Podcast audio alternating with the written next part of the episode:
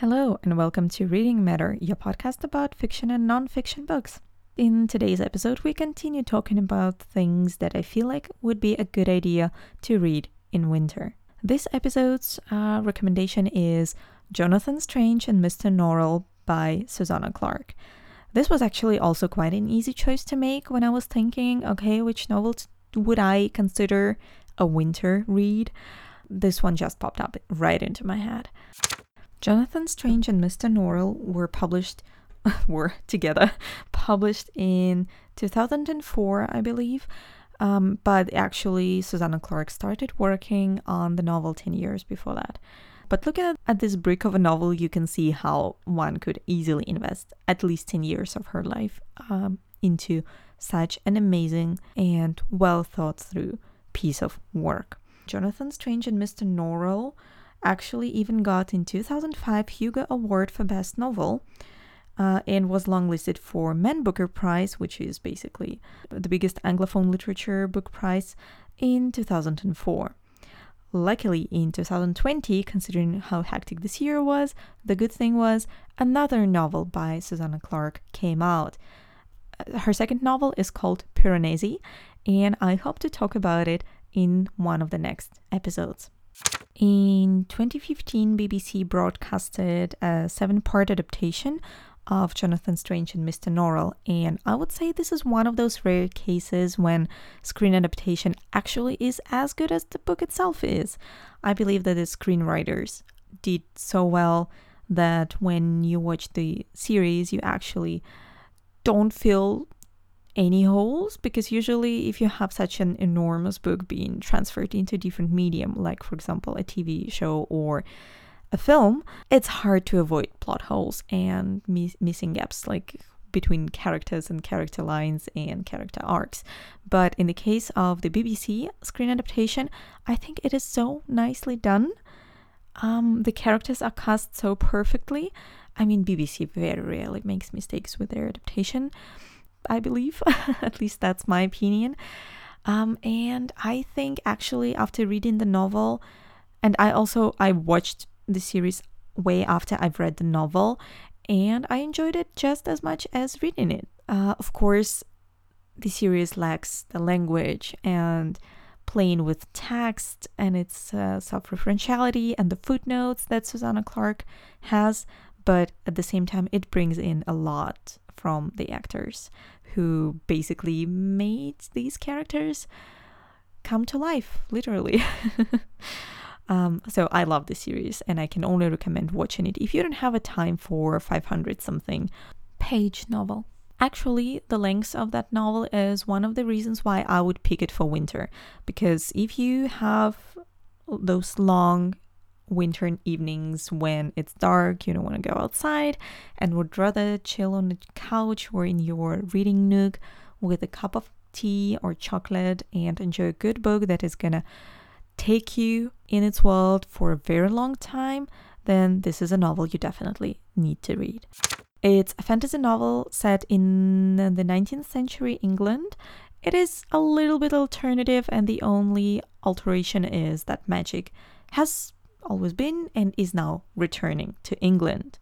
And it is returning in the faces of two uh, magicians, Mr. Norrell, Mr. Gilbert Norrell, and Jonathan Strange, as you might have guessed, are title characters.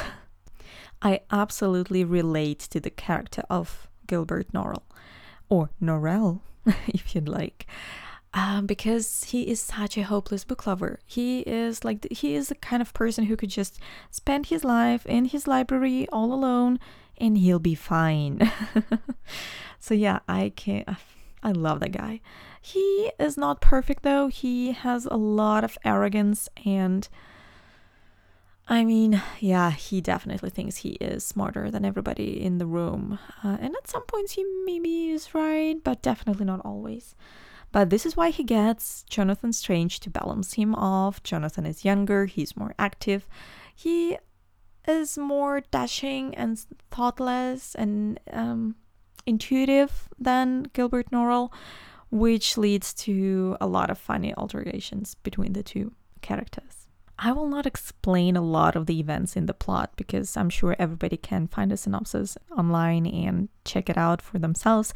I'll just quickly sum up the impression of the plot is uh, in my case, I felt like I was reading War and Peace. That was so much more interesting because it was about magicians, but it uh, does feature um, some military action. It features um, Jane Austen like um, society of ladies and gentlemen and dukes and the king.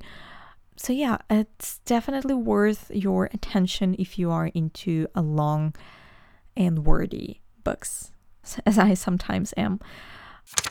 I should definitely also mention generally the style of Susanna Clarke that she uses in this particular novel, um, because I think it's a little bit more uh, diff- different in, in her latest novel, Piranesi, uh, which also took her quite a while to accomplish, but I would be ready to wait forever, honestly, of that kind of writing.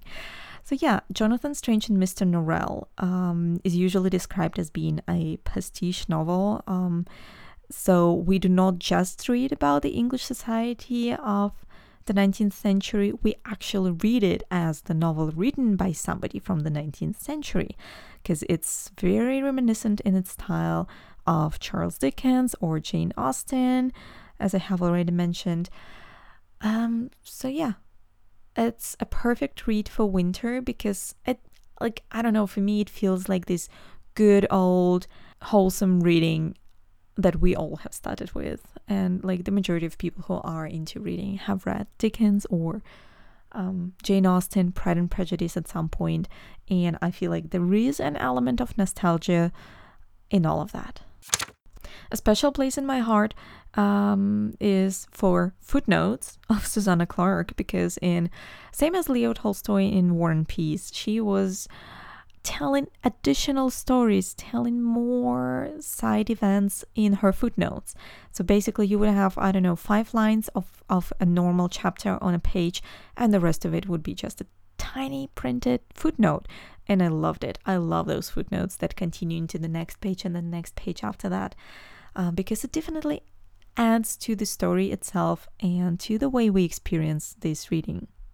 Susanna Clarke has magnificent talent when she can write with such a beautiful style, amazing plot, interesting characters, and a lot of humor that is sometimes so dry um, that it makes you wonder is it actually even humor?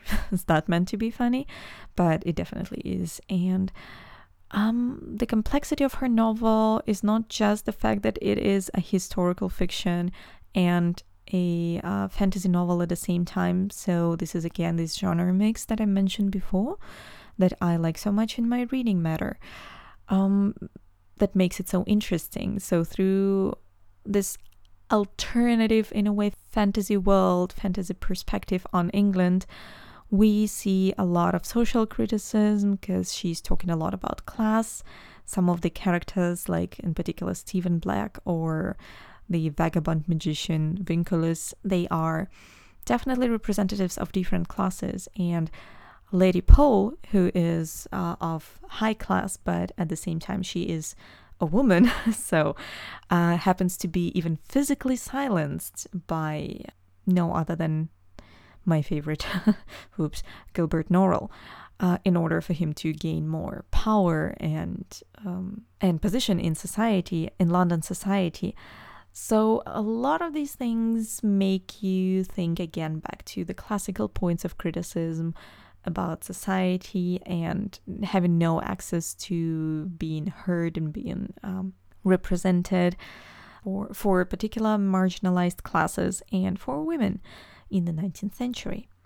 So, this book is going to be a perfect read for you if you want to spice up your reading evenings with something heavy and long and enchanting because I feel like words on the page of that book actually turn into sort of like vines and branches of trees that um, drag you into this magical world full of fae, fairies uh, that are not your nice kind of guys, but a lot of English folklore, and it's cold and windy as England is in the 19th century, I guess.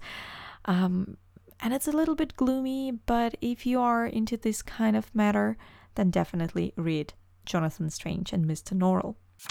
Oh, one more tiny thing. There is also a collection of short stories that's called The Ladies of Grace Adieu, which is a collection of stories that did not make it into Jonathan Strange and Mr. Norrell. And there is an, an interesting connection to my favorite, or at least one of my favorite writers, Neil Gaiman. Somewhere in the middle of writing Jonathan Strange, Susanna Clarke uh, took a part in a writer's class where the teacher of that class, one of the teachers, he was so impressed by her uh, short story, The Ladies of Grace Adieu, that also gave a name to the short story collection, that without Susanna knowing anything, he just passed it on to his uh, mate, Neil Gaiman, who was already a successful fantasy writer at that time. And he was so impressed by it that I think he was actually the first person to write a review for Jonathan Strange and Mr. Norrell. And I think you can still find it in uh, The View from the Cheap Seats, if I'm not mistaken. Yeah, definitely worth reading if Neil Gaiman especially says so. Please let me know in the comments uh, on social media and on your podcast platforms. What do you think about this novel? Have you already read it? Would you like to pick it up for your winter read, I guess. Um, and if not, what are your ideas of perfect winter reading? Thank you for listening and see you next time. Bye.